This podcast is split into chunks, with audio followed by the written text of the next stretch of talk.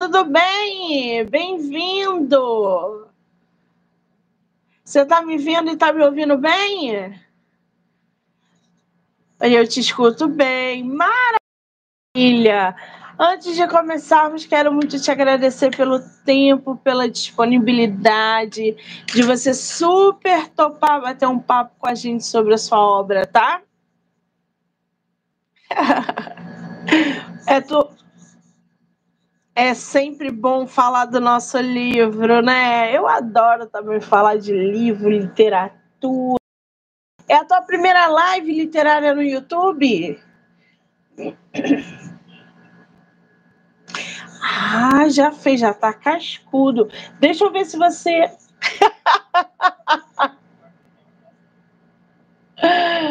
Mas, né? Não, eu entendi o que você quer dizer. Deixa eu ver se você está aparecendo aqui para o pessoal, porque eu acho que você não está aparecendo. Deixa eu ver aqui. Não, você não está aparecendo. Eu vou tirar você e vou mandar link de novo para você entrar de novo, tá? Espera aí. Gente, nosso autor não está aparecendo, então eu vou retirá-lo e mandar de novo para que a gente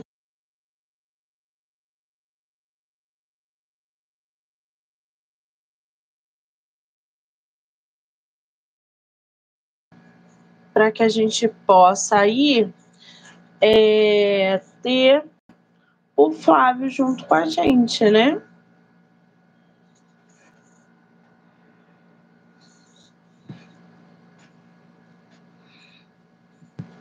Vamos ver se agora ele ele consegue entrar aqui. Eu eu tô vendo você aqui. Vamos ver se no computador você aparece. Sou... Ah, agora você apareceu. Muito ah, bem. Isso é do, do YouTube. Ô, ô, Flávio, se você quiser compartilhar, aí hum. na parte inferior direita da tua tela tem três hum. pontinhos. Você pode mandar para quem você quiser e para onde você quiser, tá? Tá certo. Muito bem. Você é de qual lugar Brasil? Sou natural de Salvador, Salvador, Bahia. Eu sou hum. Terra da Carajé, gente. Ainda vou a Salvador com uma Carajé. Tu conhece ah, o Rio? Sim, já tive no Rio. É ah! maravilhoso. Todos os elogios são bem dados. Tá tendo Bienal aí em Salvador? Não, não, não. Eu vi o Itamar Vieira aí em Salvador. Foi em Salvador, gente? Eu acho que é, tá rolando alguma Bienal é. por aí, porque o Itamar tá promovendo o livro dele, eu vi essa semana. É. Não. É, devo ter me equivocado. Enfim, depois eu vou até procurar isso para não ficar propagando é, informação equivocada. É. Ô, Flávio, me diz uma coisa. Eu estava aqui dando uma olhada no teu material Tu hum. tem mais de dois livros publicados, né? É, eu tenho quatro livros publicados. quatro livros publicados. E é. um deles é O Caçador de Lendas. É, é o mais recente. É, é esse aqui. Ai, gente, olha essa capa, que linda que tá! Esse é o tá lindo novo, esse é verde. É o caçula. Você publicou quando? Esse aqui eu publiquei 2022. 2000 é o mais recente, mas ainda tem um chão na, no mercado, tem. né? Tem, tem. 2022. Tem. É. Muito, eu adorei esse verde na capa. Mostra de novo pra gente. é a nossa Mata Atlântica aqui, né? Ai, que linda que tá essa capa, e, gente. E ainda tem a, a oncinha aqui, ó. Ah, no digital não dá pra ver lá. Não, não, a versão impressa ela tem umas coisas bem bacanas, né? A, a separação é oncinha. A né? diagramação, olha lá, gente. A diagramação foi bem, bem bolada. Você publicou esse teu livro por editora ou foi independente? Independente. Eu primeiro publiquei o e-book na Amazon e aí eu eu decidi colocar na Wiclap. Você conhece aí? Conheço. Ah. Meu livro tá, meus livros estão lá também. Pronto. Na... Aí eu fiz a, a diagramação, uma capa e botei lá. tudo independente. Quer dizer, ele já tem aí uma certa experiência nessa publicação. Os outros livros também têm físico? Tem.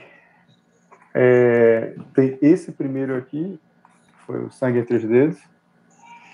Ele, eu publiquei na Bienal de São Paulo em 2016. Esse aqui foi a minha primeira experiência de tudo, né? de publicação, de escrita, foi essa aqui. E aí já fui de cara para Bienal. Foi para uma editora, a editora ela. E aí, vamos para Bienal? Bora, vamos. E aí fui para lá. Foi uma experiência fantástica. Fantástica. Eu, infelizmente, não tive a oportunidade de repetir ainda. Mas é, é algo que com certeza eu quero repetir, porque é, é um, um, contato diferente. É. Né? O, e, assim, o, o, o feedback ali direto com o leitor é bom demais. Porque esse livro aqui, é, para 2016, não tinha muito livro de apocalipse zumbi naquela época. Talvez Era muito crepúsculo, né? É, é, talvez tivesse alguns, mas não era tanto. É, The Walking Dead ainda estava ainda é, começando, até porque essa escrita desse livro começou antes até do, da série. E aí, e esse livro se passa aqui no Brasil, né? É, na cidade onde eu fiz faculdade, que é em Feira de Santana, uma cidade do interior aqui da Bahia. É, e aí se passa aqui, então esse feedback assim de, pô, não se passa no Brasil, é, isso chamou muita atenção e, e foi bastante, assim, funcionou muito como um chamariz é, dos leitores de quererem a conhecer a obra. Só repete para gente qual é o nome do livro? O Sangue entre os Dedos. Esse está publicado ainda? Consegue comprar ou não? Esse, esse tá, foi publicado pela editora Ela, mas eu não sei se ainda consta no catálogo da editora. É, eu devo fazer uma meia-culpa aqui, porque esse é um filho desgarrado. Um filho que eu não cuidei. E é, eu, eu tô, todo ano, quando chega ali perto do Halloween, eu penso em, em ressuscitar ele e colocar na Amazon, mas é, eu não faço isso porque, é, como eu falei, era o meu primeiro livro, meu primeiro escrito. Então, assim, eu eu tenho umas reservas quanto à qualidade dele.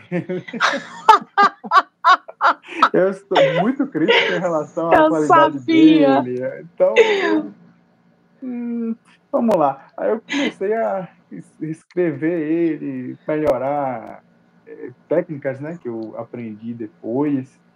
Então, Sim. Tá em Não. Então, o, o, Flávio, isso aí que você apontou para gente é uma coisa interessantíssima, porque o primeiro livro publicado em 2016, o Flávio de 2016 é diferente do Flávio de 2024. A escrita de 2016 é muito diferente da de 2024, porque olha quantos é. livros ele já leu.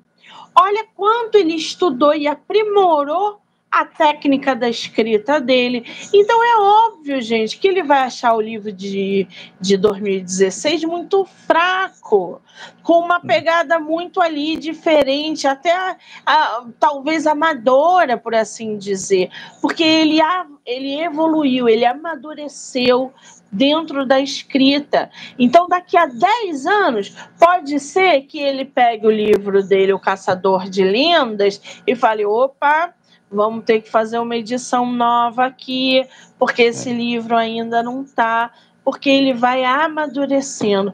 Isso acontece com todo mundo, mas ó, não desista do seu primeiro filho, hein?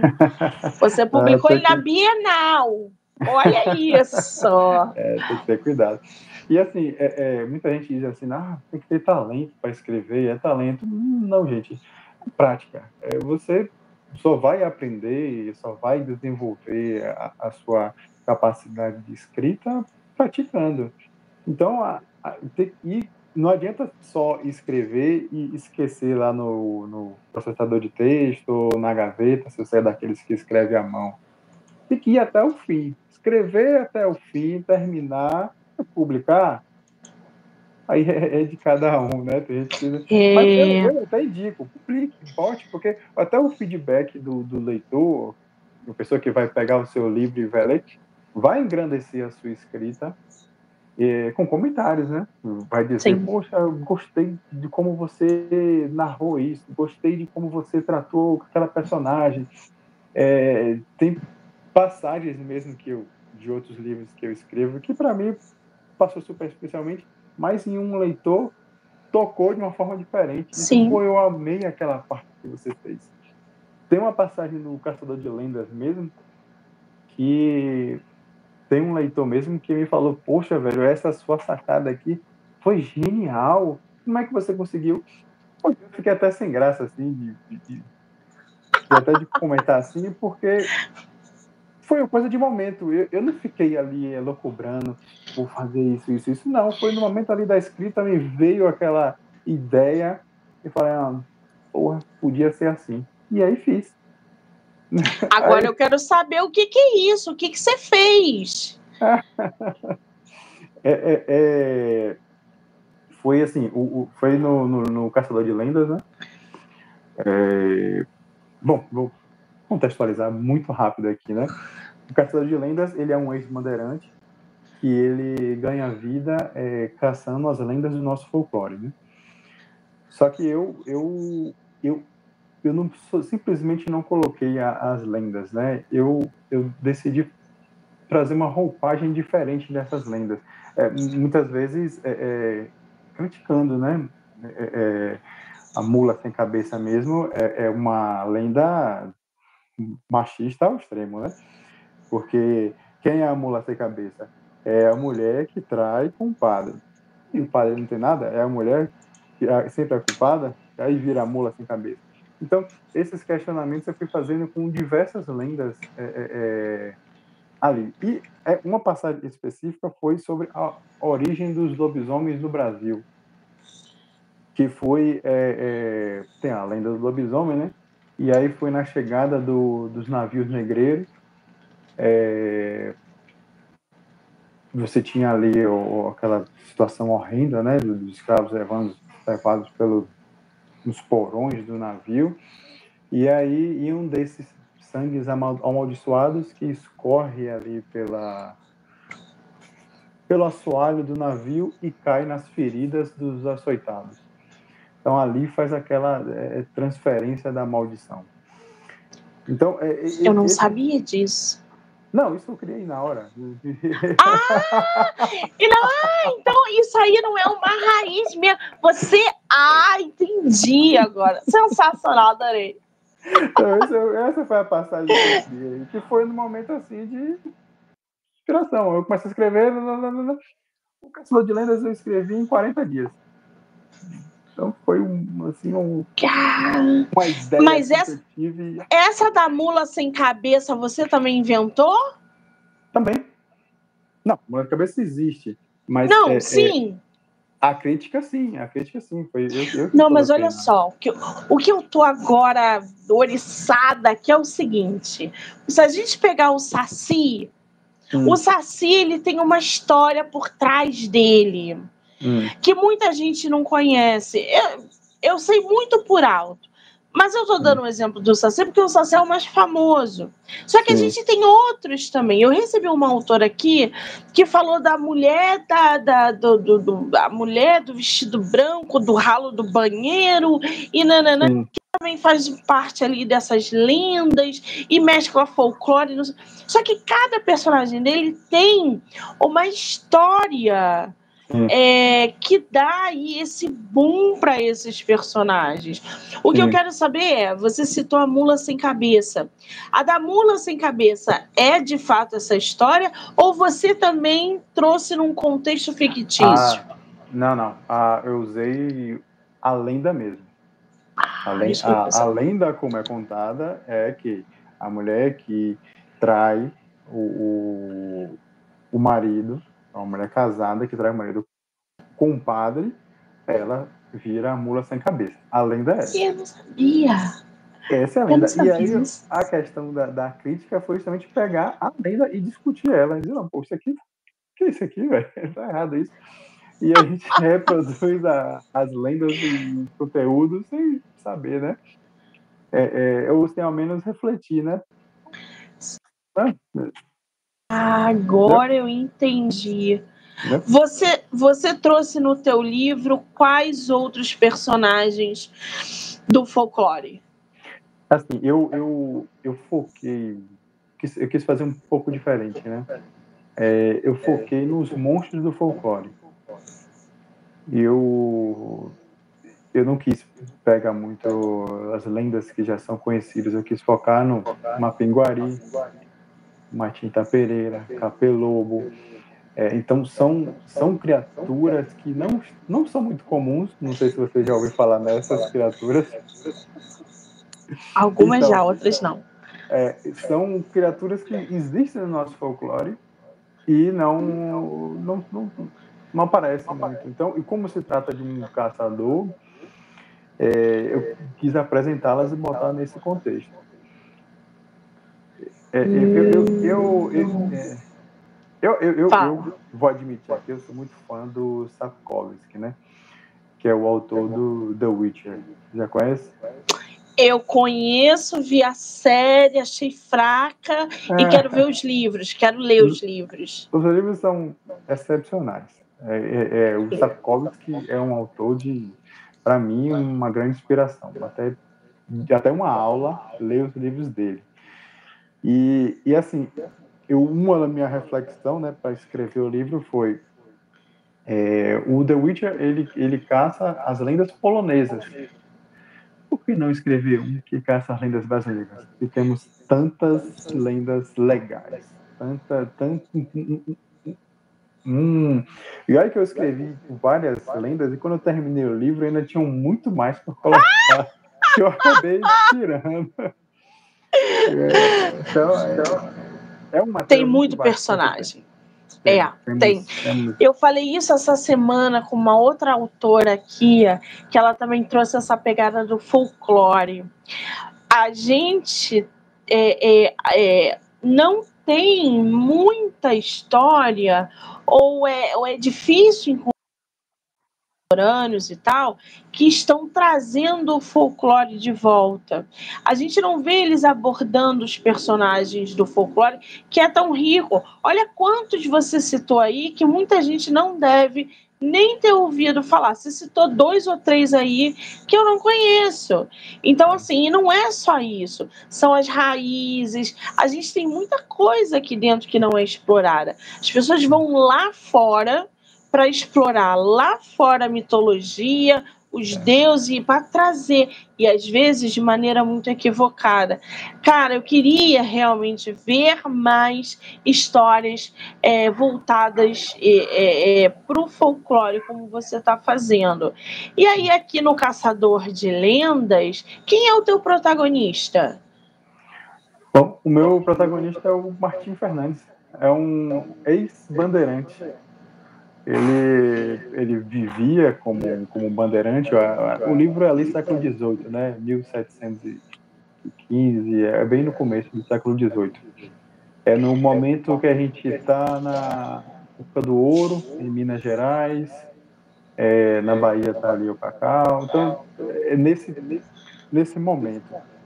E mais para o norte, as drogas do sertão, né? Tem Castanha do Pará, tem outras então, que os bandeirantes estão entrando no território. Então, esse personagem, ele está nesse contexto. Ele fazia parte dessas expedições, mas um trauma pessoal dele o fez abandonar essa vida. E uma, uma espécie de vingança pessoal ou reconciliação consigo, ele resolve caçar as lendas. Ele é bem rabugento, ranzinza, mas tem um coração bom. Ele, ele, ele reclama, reclama, mas ele ajuda Gente, todo mundo que ele passa pelo caminho. Um personagem Hansen. Eu vou botar aqui para vocês o link do livro do autor na Amazon, tá? Para vocês, ó, ficarem aí. Continua, Flávio, por favor. Pronto, nessa jornada ele vai ter a ajuda do, do Boto, o Boto Cor-de-Rosa, é, que é uma outra, um outro questionamento que eu faço, não, não é nem um questionamento, mas é uma, uma reflexão. Por exemplo, quem é o Boto Cor-de-Rosa, né?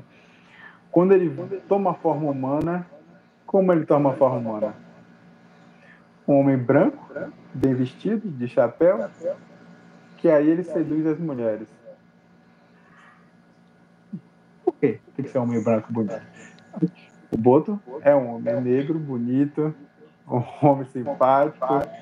Então eu, eu vou fazendo essas, essas críticas, algumas expressas, outras é, veladas, para é, é, problematizar, né? para trazer é, é, é, esses questionamentos à, à frente.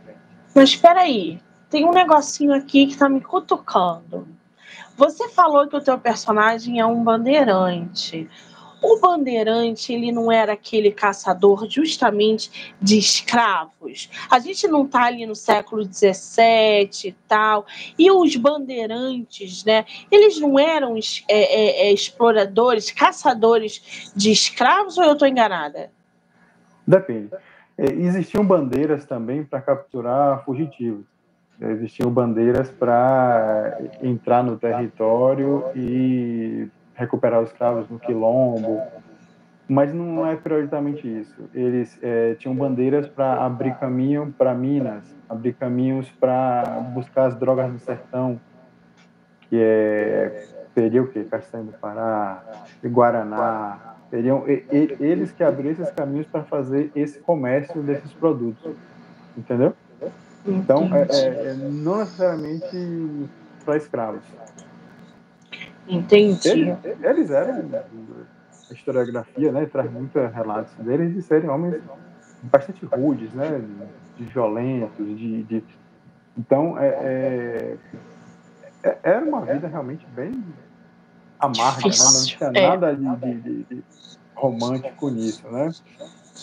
Exatamente. Mas, nosso papel como autor é é trazer entretenimento. É trazer a poesia da. Exatamente. É, é aquela parte poética da dor, do cruel e do mal. É. O Caçador de Lendas diz o seguinte, gente: você sabia que o folclore brasileiro é cheio de monstros e criaturas fantásticas?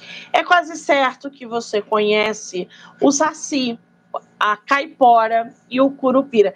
Você sabia, Flávio, que aqui no meu bairro a gente tem o saci de verdade? É um menino de 16 anos, negro. E ele coloca uma tinta negra, preta nele, e ele não tem uma perna. Ele coloca o short vermelho, ele anda com um cachimbo e ele tem. Ele é o, o saci. É, ele, ele anda de dia na praça do nosso bairro. Eu dei de cara uma vez com ele, voltando do trabalho, quando eu trabalhava na rua. Eu tomei um susto tão grande que de dia eu tô acostumada a ver. Mas eu tô vendo um negócio lá longe, vermelho, e quicando, vindo quicando. Eu falei, gente, o que é aquilo ali, pelo amor de Deus? É o saci do meu Ah. No meu bairro eu tenho um saci. Você conversou com ele? Hum, Não tenho coragem. É. Que legal, velho.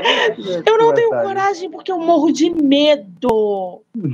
Juro pra você. Porque ele anda com aquele cachimbo. E eu sei que ele tem 16 anos, porque ele conversa com um pipoqueiro que fica na porta da escola da minha sobrinha. É, é, um, é porque bairro daqui a Tijuca é pequeno, a gente, a gente vai sabendo, mas eu não tenho coragem de nem. Às vezes eu parava do lado dele no sinal, eu não conseguia olhar para o lado, porque ele, não. caracterizado, ele me assustava perca esse medo. Começa, vai ter uma história bem legal aí para contar. e aí eu falei, cara, será que realmente ele não tem uma perna? Ou ele tá. Mas não tem como esconder aquela perna. Ele não tem uma perna. Então ele usou a deficiência dele, ele usou aquela condição que ele tem, e as pessoas dão dinheiro para ele, falam com ele, e ele é todo. Eu aí, não tenho coragem, gente. Não, não, uma história bacana deve ter ali. Você tá perdendo a é. oportunidade boa aí. Ai, eu morro de medo. Bom, o Saci, a Caipora e o Curupira, mas prepare-se para descobrir o submundo das lendas. Monstros como Mapinguari, Capelobo, Lobisomem e Bradador. Quem é o Mapinguari? Ele vem de onde? É uma lenda indígena o Mapinguari ele é um conta-se, né? Assim que a, a, origem dele seria de um bicho preguiça, mas é, porque ele é uma criatura grande, peluda e na barriga dele ele tem uma boca. e é, essa é uma pinguari. É, então é um monstro, né? Mas a, lembram de, um, de uma preguiça pré-histórica grande, que aí é que os índios viram aquilo ali. É o que conta, assim, né? Ah, entendi. É essa criatura. Muito bem. O capelobo. Quem é esse capelobo? O capelobo é uma criatura também peluda, mas ele tem uma cabeça parecendo de um tamanduá. É, um corpo forte, é, parecendo um, um lobisomem, né? Mas ao invés da cabeça de lobo, é a cabeça de um tamanduá. Muito bem. Sabe que aquele ET de Varginha entrou pro folclore, né? Você sabe, né? Que o ET Sim. de Varginha agora ele faz parte desse, desse clã aí do Vucu Vucu do folclore. Eu não, não conheço o lugar onde ele apareceu, mas dizem que por esse, esse lado místico aí e tal, já deram ele como folclore também. É, bradador. Quem é o Bradador? Nunca ouvi falar. É, o Bradador, ele, ele é uma é uma lenda do, do sul. Ele é um fantasma. E é bradador porque ele fica bradando. Ele fica gritando então, é, é, é, são almas penadas, né? Que aí quando normalmente condenadas, né? E aí aparecem sons correntados, e aí ele assombra um brado. Por isso que é o bradador. Ah, muito bem. Isso tudo, gente, é ali em pleno século XVIII, enquanto o Brasil ainda era colônia de Portugal. E aí os leitores vão, vão acompanhar essa jornada do Martim, que é o nosso protagonista, esse jovem aí que deixou a vida de bandeirante para caçar criaturas do folclore brasileiro em troca de alguns réis. Pois é, eu queria que você falasse um pouquinho mais sobre esse protagonista, sem dar spoiler, mas falou ali que ele passa por uma por uma determinada situação que ele muda totalmente. Esse personagem, a bagagem emocional dele, esposa, filhos, família, como é que ele é construído na tua história? É, a, a, história já, já inicia com ele caçando. Não, então já é, é ele na ativa. Vocês já conhecem ele como caçador de lendas. No decorrer da história, é que você, o leitor vai conhecendo um pouco do passado dele, porque ele, esse trauma dele faz com que ele não durma. Ele tem sempre pesadelos é, durante a noite, é algo que ele está sempre revisitando. E o leitor vai descobrir que essa volta ao passado é uma volta até o momento fatídico, né, que o fez é, virar o caçador. Então, no início, vai mostrando como ele iniciou é, a jornada de caçador, com quem ele aprendeu, mas mais adiante é que vai ver por que, que ele está daquele jeito, é, ranzinza, reclamão, é, amargurado. É, amargurado, botando culpa no mundo. Por que, que ele chegou àquilo ali? Então, é, essa é a construção dele, né? Então, o leitor ele vai paralelo a, ao objetivo dele na história, vai conhecendo um pouquinho desse passado dele, que aí no fim faz o fechamento, né? Bem, a gente tem aqui também uma guerreira tupi. Quem é essa personagem? É a Niara. Niara é uma é uma guerreira muito habilidosa que ela vai acompanhar o Martim com uma certa curiosidade. É, primeiro, ela vai menosprezar ele, vai achar que ele é um, um bandeirantezinho ali, que tá só é, ousou a entrar no território dela mas aí ela, quando ela descobre o que ele está buscando, ela fica com uma certa curiosidade. E aí passa a seguir ele, muitas vezes sem ele perceber, né? Ela, pelas matas, ela se esconde, ela some. E, e Niara é um personagem bem legal, porque o leitor também vai conhecendo um pouquinho do passado dela. É, Niara é, ela ela carrega também uma responsabilidade muito grande, né? Ela, até pelo, pelo nome indígena dela, né, que é protetora, que significa, né, protetora, é, ela, ela carrega essa, essa responsabilidade. Temos aí uma figura feminina na história muito forte. Eles se apaixonam? Rola ali uma paixão avassaladora? Spoiler?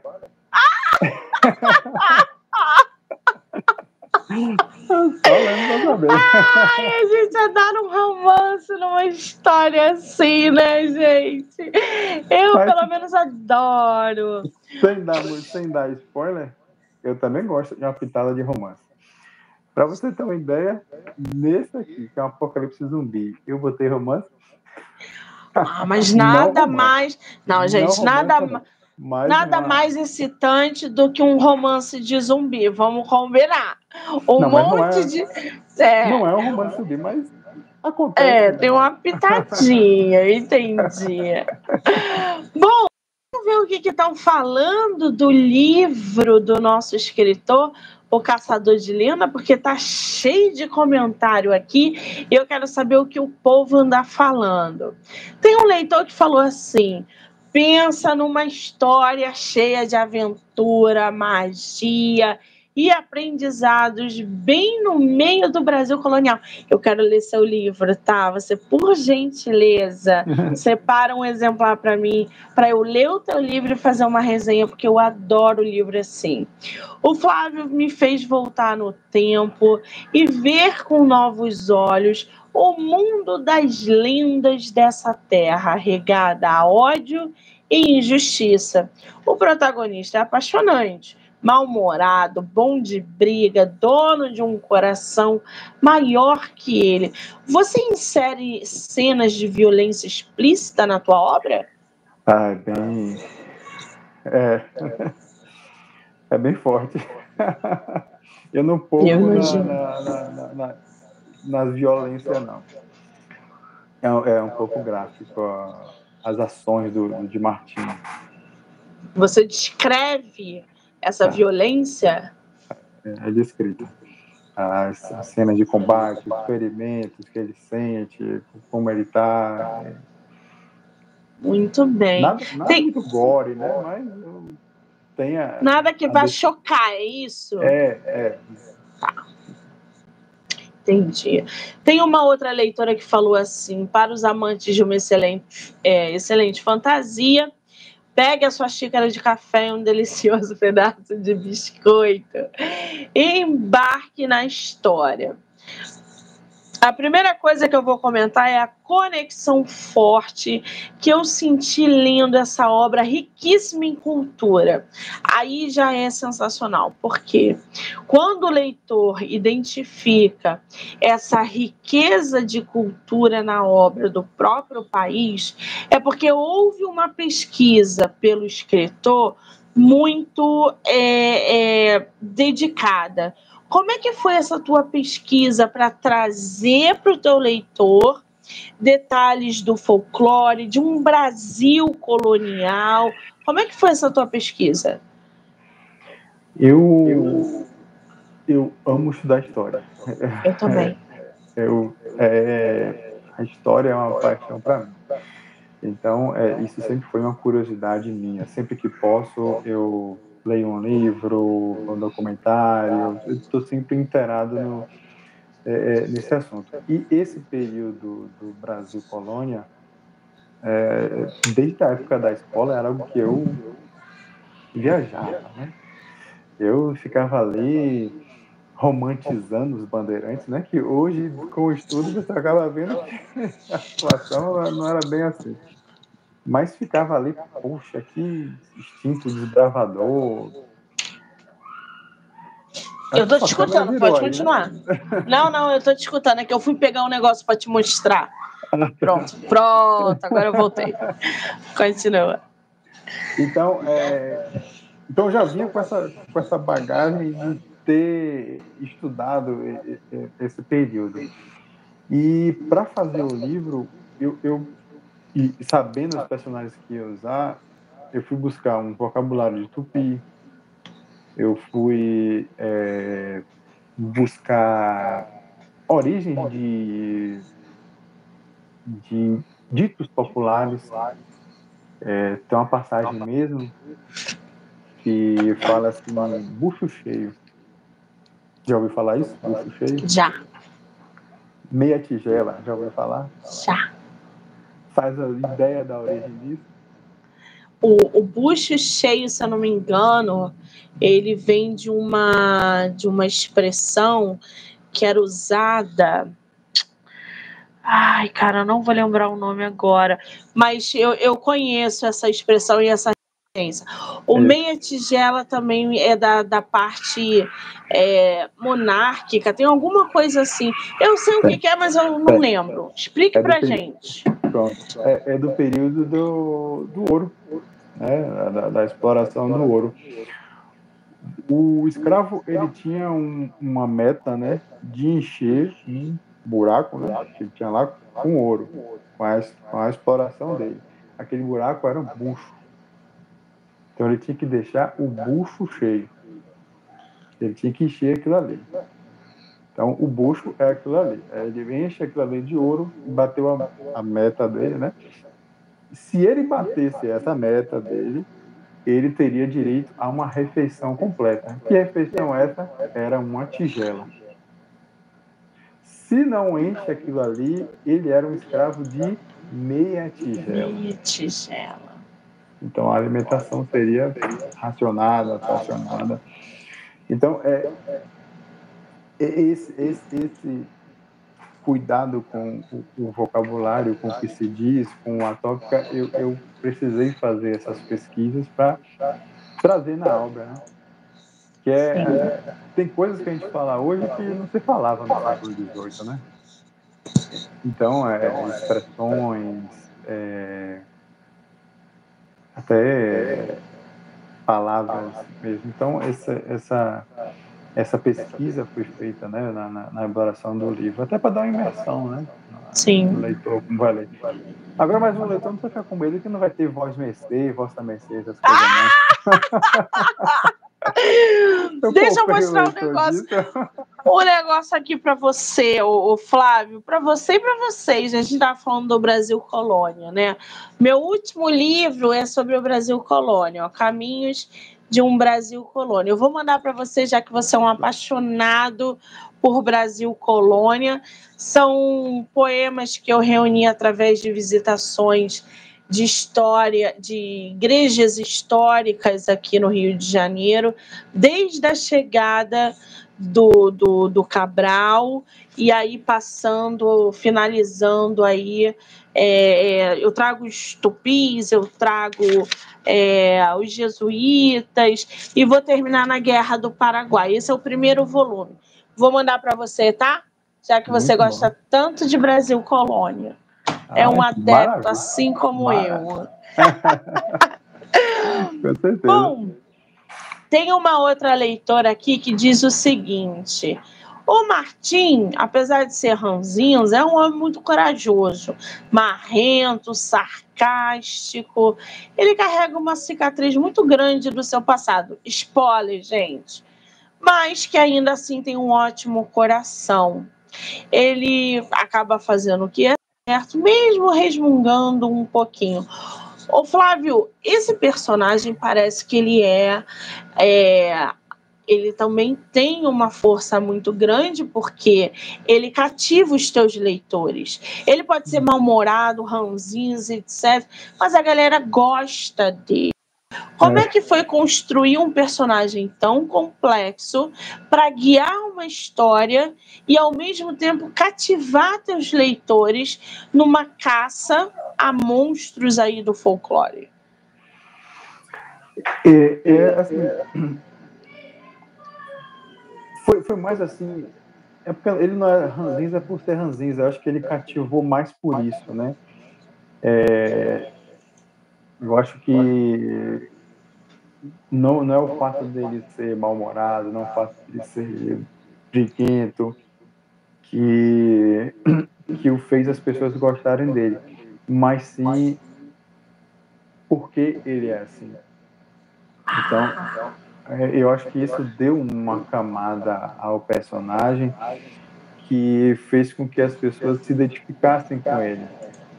Porque essa, essa esse escudo né, de, de, de ranzinza, de mal-humorado, é, é uma coisa que ele cria para poder lidar com o problema que ele tem.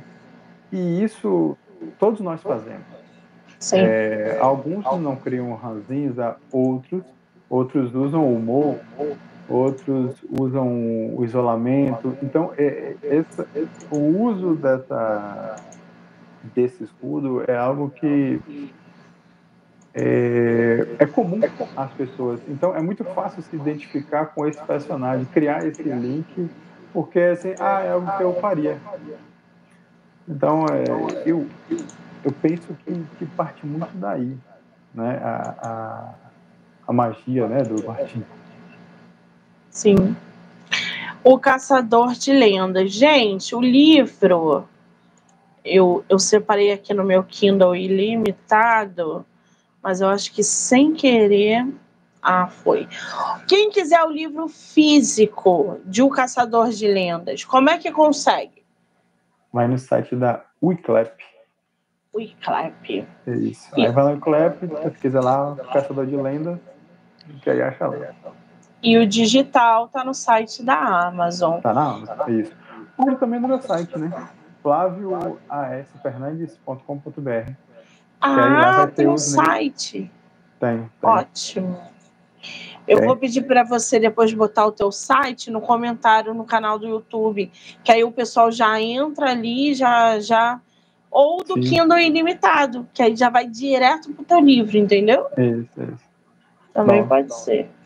Eu vi aqui que você tem outros livros na Amazon. Você tem, tem. um tal de O Caçador de Lendas, A Pisadeira.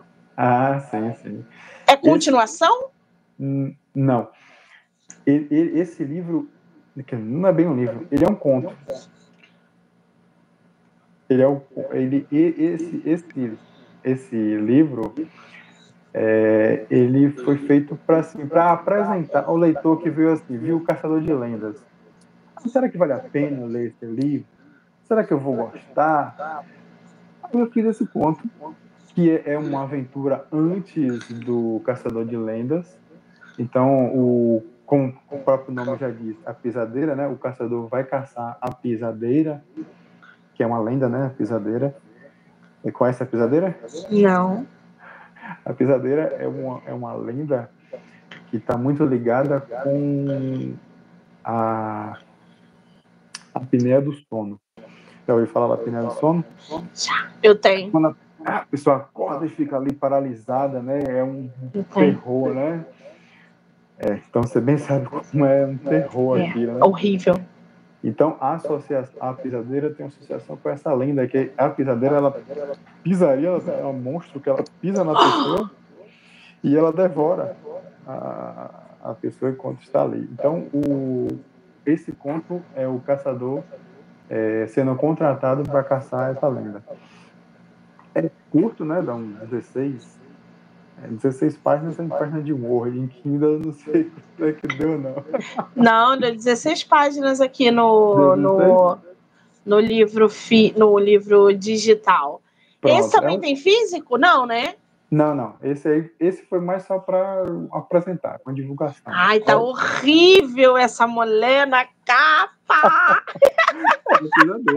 É não, não é horrível de feio, não. É um negócio assustador, assim. É. A capa tá bem bonita. Mas ela tá assustadora, gente. Que é. coisa. Aí eu tô vendo aqui que você tem um outro chamado. Eu vou falar, mas você me, me, me corrija. É Meliarra, o primeiro Meliarra. paladino, é isso? Eu sei que é isso. Ah, tem físico esse. Esse fala sobre o quê? Isso aqui é, é fantasia medieval. É a minha, a minha paixão, né? É fantasia medieval. Então, é, esse livro eu escrevi em 2017. Acho que foi em 2017 que eu escrevi ele. É, é, um, é um mundo de, de fantasia que eu criei. E aí, esse, esse esse livro ele, ele vai se passar na, nos primórdios desse mundo de fantasia, né? Então ele vai contar a origem do, do primeiro paladino nesse mundo. Para quem gosta de RPG, de fantasia medieval, conhece bem o que é um paladino, né? É um, um guerreiro valoroso, com, que tem uma associação direta com os deuses. Então eu vou contando essa história virtuosa desse personagem. Muito bem. Então esse tem físico também, tá, gente? Aí já tem aí em torno de 280 páginas e também tá no Kindle ilimitado, tá? É Eu tô vendo outro aqui que é o Contos de Áunia. É isso? Como é que é? Ávnia. Ávnia. Ravel, é isso? Ravel. Esse Fala aqui. sobre o quê? Esse aqui. Esse tem um carinho muito especial por esse aqui. Porque ele é um, uma biografia, autobiográfico, é, mais ou menos assim. Ele, ele é no mesmo universo fantástico, né? De, de fantasia medieval. E eu conto a história de um mago que tem alergia à magia. Ele desenvolve alergia à magia. Não, mas peraí, não, não, não, peraí. Você falou que era uma biografia, autobiografia. Como assim, gente? Vou chegar lá. Adorei. É, é, então ele desenvolveu essa, essa, essa, essa alergia. Então toda vez que ele usa a magia, ele sofre no corpo dele. Ele sofre dores nas cartilagens, sofre dores no coração. Então Ele, o que ele mais ama de fazer, ele está impedido de fazer por essa intolerância que ele desenvolveu. Onde é que entra a biografia aí? é, foi inspirado em mim. Né? Eu, eu, eu, descobri uma doença autoimune e que ela ataca as cartilagens, né? Então, as dores do personagem é, eram as minhas dores. Então, é, a jornada do personagem de descobrir uma cura, que o objetivo do livro é esse. Ele vai em busca de um, uma cura. Ele descobre que tem um gênio que realiza é, qualquer desejo. Então, ele vai atrás desse gênio. Então, essa jornada dele, que é uma aventura fantástica, assim, com todos os elementos de fantasia, né? É, então, nessa jornada dele, é uma jornada também de autoconhecimento. Ele vai é, conhecendo os seus limites, o que, é que ele, o que foi que fez ele ficar daquele jeito, o que foi que fez ele começar a, a, a desenvolver essa, essa, alergia, essa alergia, né? E nessa jornada, aí a minha jornada de escritor foi também uma autoanálise que é para passar para ele, eu precisei revisitar o que foi que é, me originou isso, né? Então, foi um processo de cura do Ravel e minha. Então, Ai, esse livro é, é bem especial para mim. Isso é muito sensacional, porque a escrita é terapêutica. É. A gente coloca tudo, ou quase tudo, é, nos nossos personagens. Quer ver um exemplo? O último livro que eu escrevi, eu estava no ápice da briga com a minha mãe. Eu fui lá, criei uma assassina que matava a mãe, ah. esquartejava e botava no congelador. Eu joguei aquilo tudo para fora através da, da minha personagem. Eu era outra pessoa quando eu publiquei o livro. Já tinha feito. Porque eu centralizei, canalizei naquela ferramenta terapêutica a minha raiva, as minhas. E a gente faz isso, a gente coloca no personagem, a gente se cura através desses personagens, porque a gente, eles vão mostrando pra gente como a gente é fraca, como a gente fracassa, como a gente se cura e como a gente pode melhorar como ser humano. Todos os meus livros me ensinaram alguma coisa, porque todos eles têm algo de mim num determinado momento. Isso deve ter acontecido com você nas suas obras, Sim. principalmente em Ravel. A gente é muito diferente depois que publica uma história, depois que escreve uma história, porque a gente trabalha inconscientemente o nosso eu ali, a gente está evoluindo. Não é à toa que escrita é energia, entendeu? É. Isso que vai olhar do personagem, né? É. A gente tem que é. É, entrar. Se fosse eu, eu faria o quê? Eu faria isso. Mas ele não é eu. Ele Exatamente. é outra pessoa. E aí você vai naquele comportamento dominante do personagem e tá. Sim. Se eu pensasse dessa forma, como eu faria? E aí é, começa a, a elucubração. Exatamente. É, tem um, um, livro que eu publiquei também, O Homem do Quarto Andar, que foi de um suicídio que eu presenciei. E eu fui a primeira a chegar nesse, nesse local, porque ele bateu na minha janela. Ele se jogou no quarto andar, bateu na minha janela e eu fui a primeira a chegar. Então, eu fiquei 10, 12 anos com aquilo guardado dentro de mim, com aquelas cenas guardadas dentro de mim. Então, eu criei uma personagem para passar para o leitor tudo aquilo que eu tinha vivenciado naquele momento para essa conscientização da depressão. Então você vai ver ali naquele livro muito de mim, não da, da, da, personagem em si, mas quando ela relata, quando encontra com ele.